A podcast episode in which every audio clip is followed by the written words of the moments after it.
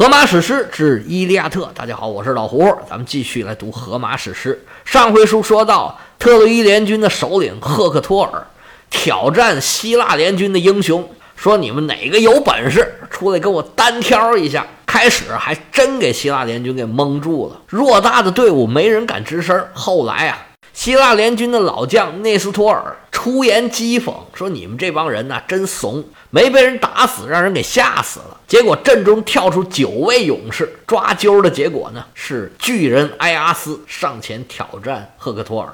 双方第一轮较量，这远程攻击啊，双方互投标枪。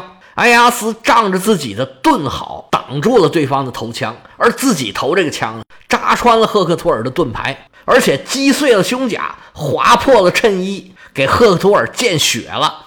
埃阿斯一看局势有利啊，跟身进步，蹭蹭两下到了跟前儿，抓住自己投出的长枪的把儿，顺势往前一捅啊，心里说：“这下我就把你给结果了。”枪尖奔着赫克托尔的哽嗓咽喉就过去了。这时候全场惊呼啊！呜！阿波罗说：“哎哎哎哎！”什么情况？什么情况？雅典娜站在旁边说：“哎，你要现原形啊你！”宙斯说：“你轻点，别挠我。”阿波罗 镇定了，镇定，恢复了一个秃鹫应该有的样子。但是场上是丝毫没有放松啊！赫克托尔大声惊呼：“啊！”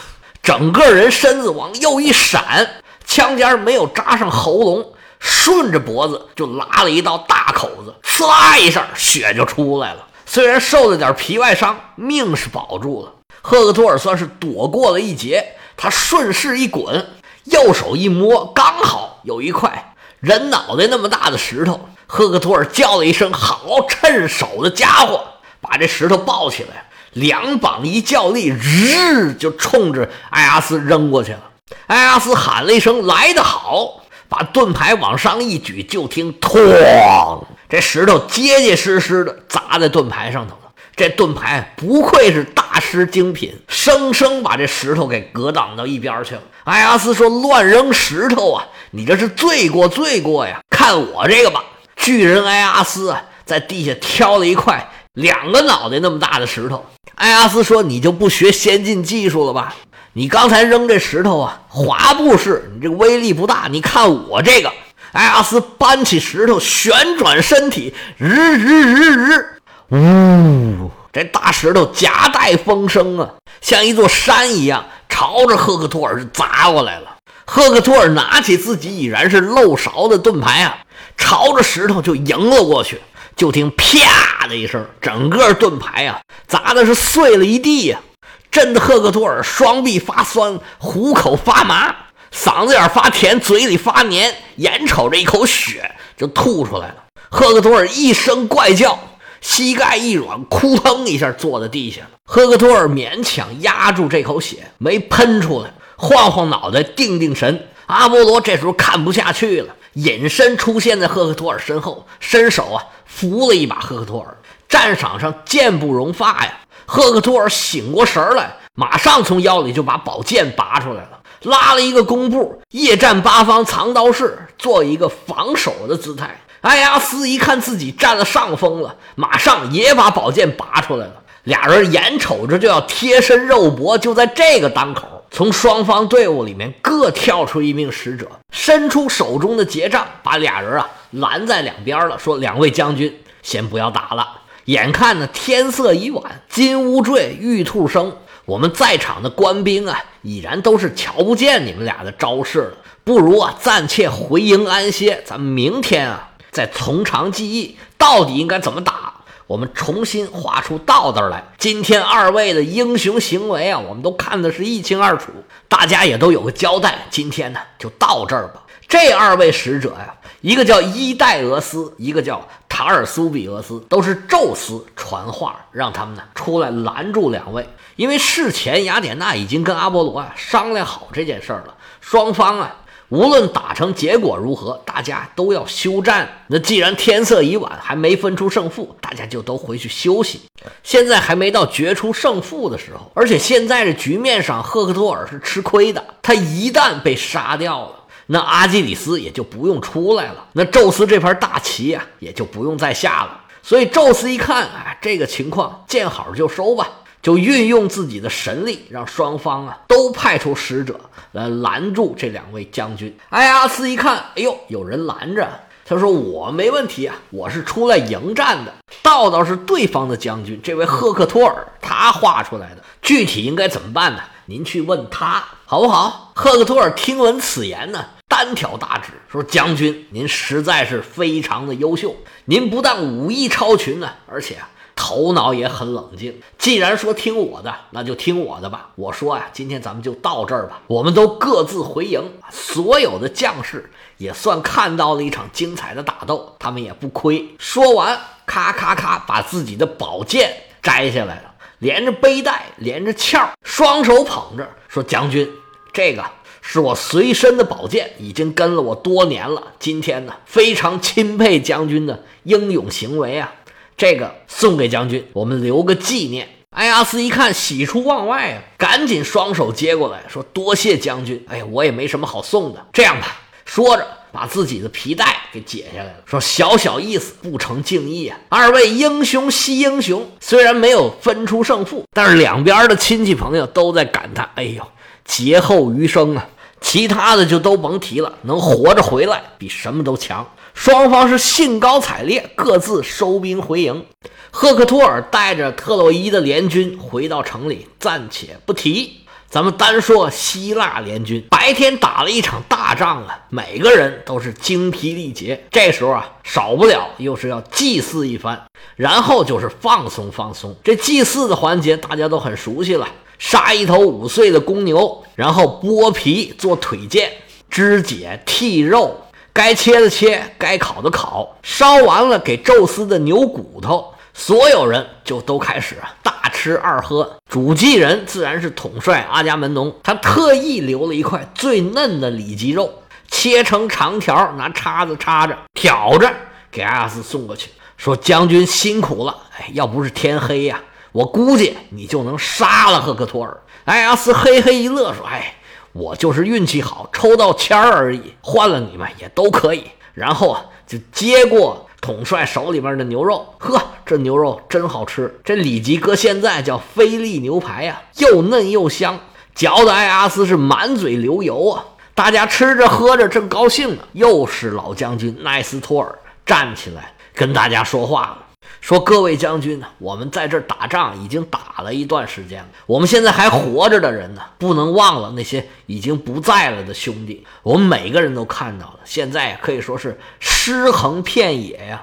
旁边那条斯卡曼德罗斯河呀，已然被染红了。我跟你们说实话，我想起那些兄弟啊，我这酒啊，这肉啊，我就咽不下去。说着话，转向了阿伽门农，说：“大帅，我有一个小小的提议，不如咱们这样吧，明天呢，咱们赶着牛，赶着驴，就停战一天。”阿伽门农是微微点头啊，说：“老将军，您言之有理呀。”奈斯托尔继续说：“说我们把这些将士啊装到车上。”把他们拉回来，在尸体啊还没腐烂之前，我们安排一场葬礼，风风光光举行一次火葬，也算给这些兄弟啊一个安慰。然后啊，把这些骨灰啊编号做好标记，将来带回去给他们的家属。阿伽门农说：“言之有理呀。”老将军说：“你先别着急，我还没说完呢。”这葬礼举行完之后啊，我们要修一座合葬冢，上面立上墓碑，写上所有官兵的名字，让他们也能得到纪念。然后在这个墓外面呢，我们要修一道围墙，一个是保护这个坟茔，另外一个呀，也要保护我们的基地。在这个墙上啊，我们还要开一道门，将来这个车马呀进进出出是畅通无阻。而在这个墙外头，我们还要挖一条又宽又深的壕沟。能起到防卫的作用。阿伽门农说：“高啊，可以，可以，就这么办吧。”在场的将军也纷纷点头，觉得这个主意非常的不错。哎，我们就没想到。于是阿伽门农就开始安排人手部署，第二天打扫战场、收拾尸体，然后呢举行葬礼的事情。这边希腊联军商量好了第二天的事情，特洛伊城里啊，大家也都没闲着，也在那开会呢。所有的头领都聚集在普里阿摩斯他们家的门前，鸡一嘴鸭一嘴，在这说的很热闹。不多一时，普里阿摩斯啊自己就走出来了。这会场慢慢慢慢就安静下来了。第一个发言的是安特诺尔，这也是一位老将军，须发皆白啊，心思也很重。老将军上来就说：“说各位，我们这仗啊，已经打了这么多年了，民不聊生，是死伤惨重啊。要按我说呀，就得按之前咱们谈的这个和平协议来，不是说好了吗？他们要是打赢了，我们就还人还东西。”另外呢，还得赔给人家。如果说我们打赢了，他们就什么也不要，就自己回去。不管怎么样，这个仗呢，咱就是不打了。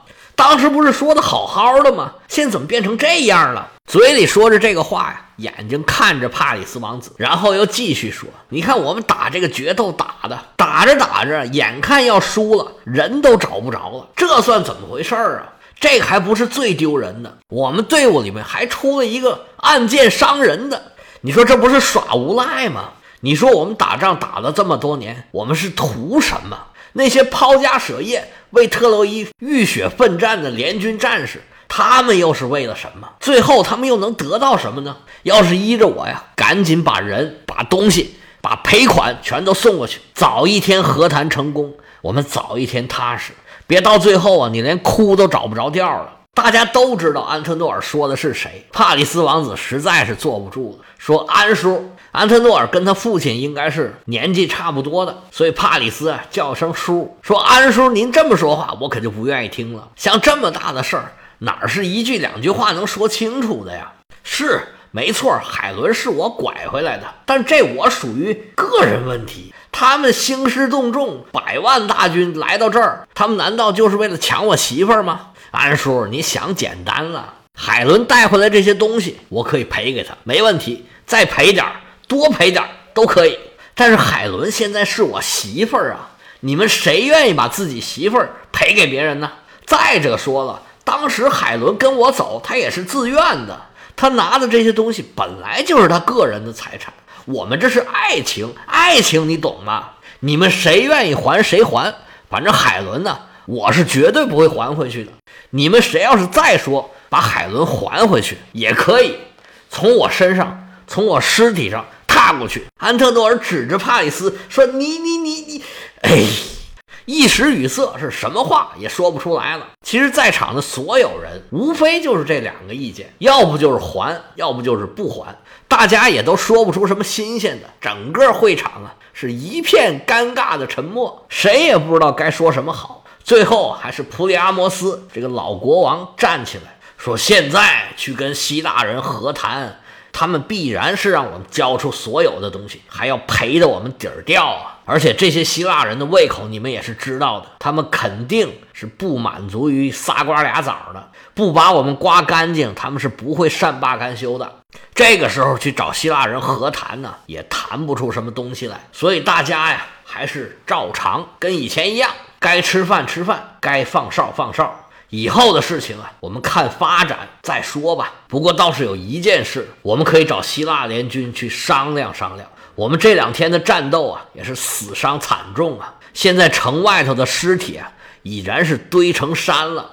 不把这些尸体好好的安葬安葬，好好的发送发送啊，我们对不起他们的家人呢。明天一早，我会派我的使者。去找阿伽门农和莫奈劳斯，跟他们商量商量。明天呢，我们就停战一段时间。另外呢，我们也把帕里斯开出的条件跟他们说一下，看看我们把东西还回去，再赔点钱，他们能不能善罢甘休？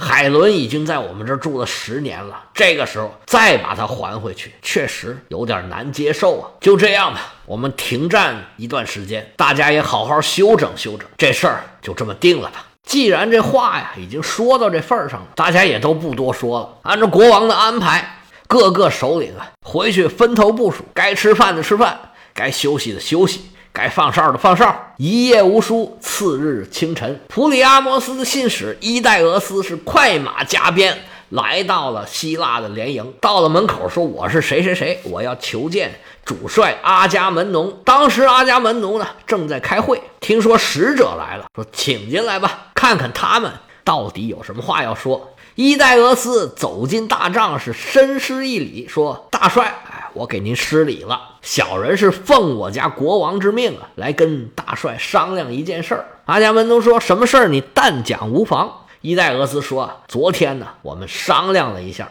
我们的国王和王子啊，提出了这样的条件：当初海伦带来的所有的财物，我们原物奉还，一点儿不少。另外呢，我们再赔一点儿，好不好？这个帕里斯您也知道，我们全特洛伊人呢，都恨不得呀。”食其肉，寝其皮，他太不像话了。就是这个人呢，给我们带来这么多年的刀兵之祸呀。所有的东西我们都可以还给你，但是至于海伦呢，他是说什么也不肯还。你们要是同意呢，我就回去报这个信儿，具体的我们再商量，好不好？另外啊，还有一件事儿，我们这两天呢，暂时休战，好不好？现在战场上留下那么多的尸体。我们各自啊要去收拾收拾，整理整理，不要慢待了这些勇士。看各位意下如何呀？话说完了，没人搭茬，僵了那么一小会儿，迪俄莫德斯说话了，说我们在场的每一个人全算上啊，谁要是敢拿他的东西，敢拿他的钱，我老迪第一个就不答应。你要过我这一关，别说他不还海伦，就算他把海伦还回来，我们也不要。现在战局已然明朗了，你看你们特洛伊城那些歪瓜裂枣，现在一个两个呀，都是在去往埃蒂斯的路上了。你回头告诉你们特洛伊城里的人，把脖子都洗干净了，到时候老子拿刀啊，一个一个砍下来，让老子少费点劲。这一番话出口啊，整个大厅是哄堂大笑。伊代俄斯脸上是红一阵儿白一阵儿，他来的时候啊，虽然有心理准备。但是没想到挨这么惨的骂，他当然也清楚战场上打不赢，在这儿谈呢是谈不下来的。慢慢大厅里面静下来了。阿伽门农说呀：“你都听见了，刚才这个话也是我的回答。现在这个时候你们再来讲和呀，晚了。你们现在就算是把普利阿摩斯送过来，我也不会善罢甘休的。至于休战，哎，我是完全同意，我们也做了这个打算。你不来呀？”我们也得去找你们。好了，你回去跟国王复命去吧。伊代俄斯施礼出来，回去跟国王复命。双方通了消息，关于停战这事儿啊，达成了共识，两边就又都忙活起来了。双方啊，都是分成两伙人，一伙人上山砍柴，另外一伙人啊，在战场上收集尸体。双方都开始了井然有序的工作。原文写：炸刚露脸的太阳。将晨辉铺洒在农人的田地，从微波静漾、水流深渺的俄开阿诺斯河升起，踏上登空的阶梯，双方人员相会在战地。他们用清水洗去尸躯上的血污，逐一辨认死者的战友，流着热泪，将他们搬上大车。然而，王者普里阿摩斯。不准部署放声嚎啕，后者只得默默地将死者垒上柴堆，强忍着悲痛，点火烧了尸体。返回神圣的伊利昂，同样在另一边，镜甲坚固的阿开亚人也正把他们的死者垒上柴堆，强忍着悲痛，点火烧了尸体，折回深旷的海船。当晨曦尚未挣破夜的罗网，黑夜和白天混沌交织，一群经过挑选的阿开亚人已经围站在柴堆边。他们在灰烬上垒起一座坟茔，用平原上的泥土覆盖所有的死者。他们在坟前筑起高大的护墙，作为保卫海船和他们自己的屏障。并在墙面上修造了大门和护墙，珠联璧合，作为通道，使马车畅通无阻。在墙的外沿，紧靠根基，他们挖出一条宽深的壕沟，一条宽阔深广的壕沟，埋没了坚庄。双方暂时休战。希腊人啊，趁机修了一座墙。那这墙到底能有什么用吗？接下来的战况会怎么发展呢？我们下回啊接着说。